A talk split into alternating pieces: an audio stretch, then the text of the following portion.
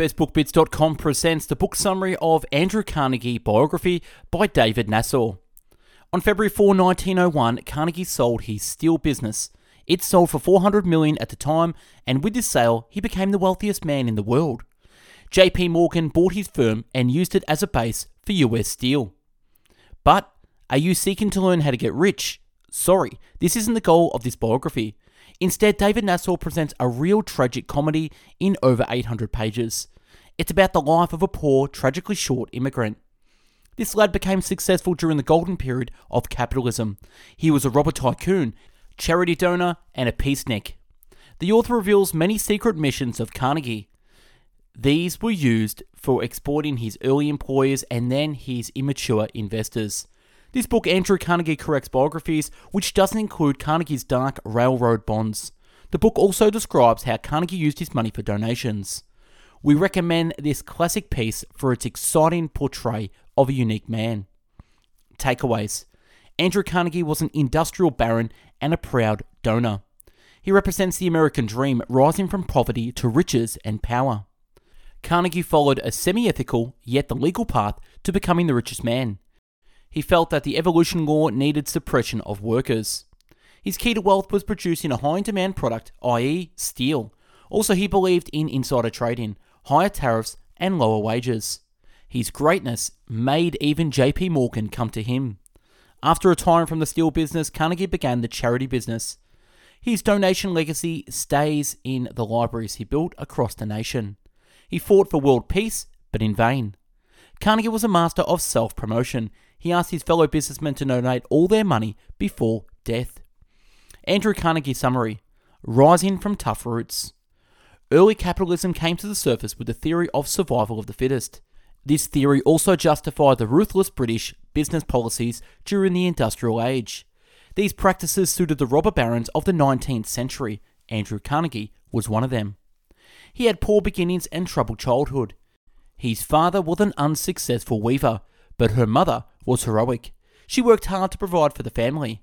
Carnegie's mother borrowed money and migrated with her family to the US.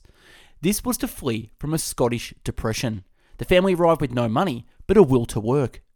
Carnegie could have been just another teen among thousands of immigrants, but he had fantastic math skills and a sharp memory. He started as a fellow Scots accountant. Later, he became his business partner. Working for the Pennsylvania Railroad, Pennsy. By 24, Carnegie was helping his boss manage sectors of the Pennsylvania Railroad. This was when he got his first stocks as an insider. It was a legal yet unethical financing deal. Carnegie judged insufficient workers and fired them. He said he felt so confident that he could do anything. Carnegie was working as a railroader near the intense Battle of Bull Run. There he made some significant contribution to the Union, and just off the war field, he got wounded. He later described this as having bled for the nation, which gave him everything.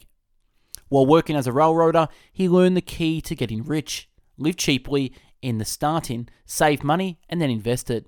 He saved money to invest in the share market startups.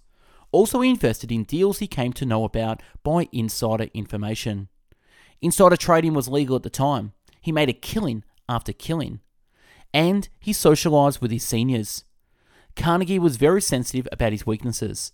These was his short height and a Scottish accent. But he became a chameleon. Image showed that he masked himself as an older businessman. He would wear a thin beard, tall hat, and a formal coat. All this to hide his baby looks. Start of the entrepreneur journey. Carnegie's first big entrepreneur effort was oil drilling. Along with his Pennsy boss, he created an oil drilling firm. The company owned many acres where oil naturally came from the ground. They also formed a company to develop metal bridges. These bridges would replace the old wooden ones. Another creative plan was to create a human-made lake to store drilled oil. They thought it would become valuable when oil wells would dry up. Most of the stored oil leaked out, but they still sold it at a profit. Carnegie earned a lot from 1860 to 1865. At that time, he was a member of a private pool of investors. This pool started as a company to supply railroad repair firms. They hid their shares in the names of family members. Carnegie and his Pennsy boss got lucrative contracts with other railroad companies. This was in a very sneaky and unethical way. With such investment in ventures, Carnegie flew like a rocket. He was only 35 when gossiped $1 million. All this while he was still unmarried. Besides his yearly salary of just $2,500 from Pennsy, becoming a tycoon in the 19th century America. Carnegie's idea of a wealthy man was the British nobleman, cultured, land-rich, and patriotic. Hence, Carnegie also made himself a landowner gentry of Scotland.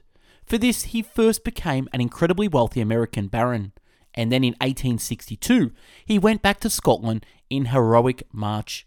He wanted his relatives and townspeople to know that he had made it. His father died in poverty, but Andrew and his mother were back. When they arrived, she burst into tears. She had gone away, afraid and disgraced, but he had come back as a proud mother and a wealthy son. Carnegie enjoyed going on frequent vacations. During that time, he let his managers run the business. He told young men that success doesn't come from endless work. Instead, it came from being the right man at the right time and place.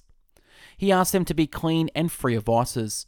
By 1962, his salary from Pennsy was just 1/20 of his income. His primary income was from other sources which gave regular dividend checks, but he didn't stick to the values he asked the younger businessman to follow. Once he formed the final deal wholly to his benefit, he smartly separated the parties into two competing firms. This way he had control of both. He was aware that the vision would fail. Within months, he combined them into the famous Union Iron. He became the president while his brother, Tom, became the VP. Not every unethical move pays off. Carnegie lied to his brother about buying two British patents. These patents were for techniques to make very strong railway rails. Tom claimed that Andrew mustn't risk the family money. Andrew agreed, but he did what he wanted, and after a costly setup, he found the new methods to be worthless. His pride proved costly, and he lost colossal family money. In his autobiography, Andrew said that he was never into speculation, but this was a lie. He did manipulate deals and shares. Carnegie also made fast insider gains manipulating real estate, and he also printed false, unauthorized Western Union share certificates. These certificates paid him dividends for years. Carnegie's unique talent was to make money the immoral way. He floated bonds and stocks on paper entities. These were firms which were sure to go broke. His ability to hang paper on immature investors drove him to Manhattan. He opened his office just 2 blocks away from the House of Morgan. For years, he sold U.S. railroad bonds, immature European securities. Trading was also not regulated. So though, he was often sued. He'd beat the rap, plus Carnegie also gambled in shares. He held stocks in speculative St. Louis bridge firm. Carnegie knew in advance that it was going under. Hence, he sold his shares before Morgan declared the bonds worthwhile, but shares worthless. His autobiography brags about this Wall Street time. Reaching Olympus and then metamorphosis. Andrew entered the steel industry in 1870. He was attracted by a new duty Congress put on imported steel. Carnegie was wooed to put money in a steel plant, so he walked to check the Bessemer converted plant and other nearby furnaces. He asked many questions till he was convinced this was the future, and so he set up a steel factory near Pittsburgh with an old friend. He became moral and hired a good quality board. Now almost 50, he wished to marry. One could often spot him in snobby clubs or horseback riding. It was then that he met Louise Whitfield. She was his riding partner. Carnegie then proposed marriage to her, and she said yes. The couple had a daughter during their happy marriage. Labor troubles. Carnegie's new factory was well located on 106 acres. It had great rail connections. He named the plant E.T. after the architect Edmund Thomas. Carnegie pushed orders, hence E.T. earned profit from day one. But not much after its opening, labor issues began. Their demands were typical, that is, better conditions, less working hours, and more money. Carnegie felt that when capital and labor came face to face, capital wins. So to prove this, he addressed the strike strongly, and he rejected unions. This face-off led to his union breaking at the Homestead Mill. He thought that at this mill, the fight would be apparent, but it was not. Why? Because the union made a war chest and fought. Carnegie's dealing with Homestead was cruel. He fought the battle from Europe, using Pinkerton guards, but the Union workers also put up a fight. This battle ruined his employee-friendly image. When he recited his version, Carnegie refused any responsibility. He even denied using Pinkertons. Carnegie's masked his excuses with dishonesty, saying he retired from business years ago, but he was active all through the Homestead situation. Carnegie did business all his life, even in his last months when he moved his assets to personal trust. The union breaking strike at the mill ended brutally. Carnegie starved the labourers into giving up. He banished the union at the Homestead and ET, plus he imposed a 12-hour, $1.30 to $1.50 daily wage rate. Hence, he was able to make his firm profitable. Carnegie hid the vast profits from the public eye. Charity and change. He sold his firm to J.P. Morgan for $400 million, and thus Carnegie became the wealthiest man in the world. Later on, he changed himself into a philanthropist. His charities and gifts are famous and many. He paid for many public libraries throughout the US. His gifts exceeded $200 million when he was alive. But during the last years, his wealth was growing automatically. Hence, he had to find a smart method to get rid of it. So he came up with a way. This method allowed him to be rich and die poor. He used the legal way of making large donations to personal charity trust.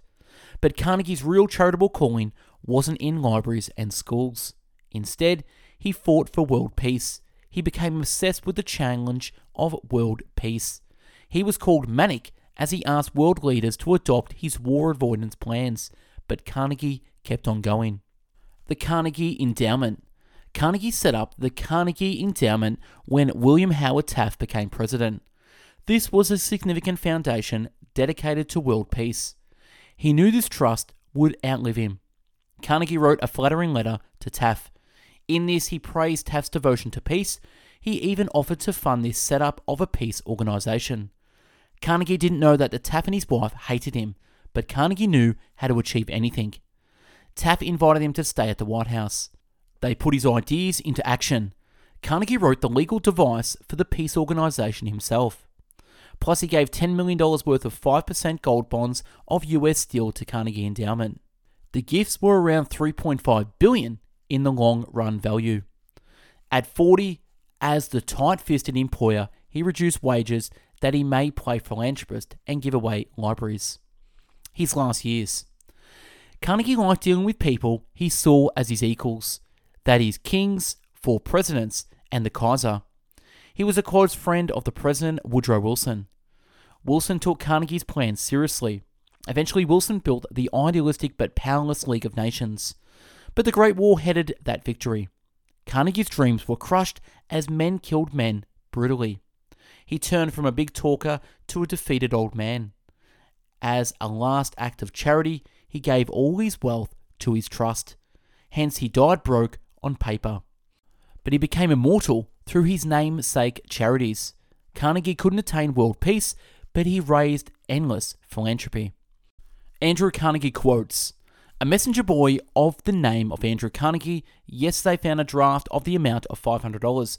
Like an honest little fellow, he deposited the paper in good hands." The longer the men stayed out of work, the hungrier and more desperate they and their families would become, and the easier it would be to break their strike. The result of breaking the union was, as Carnegie had expected, an unprecedented boom in productivity and profits. Carnegie would spend the rest of his life trying to remove the stain of the homestead from his reputation. It is difficult to imagine a 30-year-old man in good health and a medium frame weighing 109 pounds and standing no more than 5 feet tall. Carnegie was committed to funding schools for working people, black and white. And last, the tragedy of Carnegie's last years was that no one took him as seriously as he took himself. And that's a wrap on the book summary of Andrew Carnegie biography by David Nasaw. If you like this summary and want to listen to over 500 more, you can check us out on Spotify at Best Book Bits, where you'll find over 500 audiobook summaries to listen to, and we're also on Google Podcast and Apple Podcast. If you're into the video book summary, you can find us on YouTube with over 500 video book summaries uploaded previously. And if you're into the written book summary, follow us on BestBookBits.com, where you can read over 500 book summaries at your pleasure. Check us out on Instagram and Facebook. And if you want to be updated with the latest book summaries with your email, pop your email in the link below. Thanks for watching and listening. Hope you got something from this. Go out there. Have an amazing day. Take care. Bye-bye now.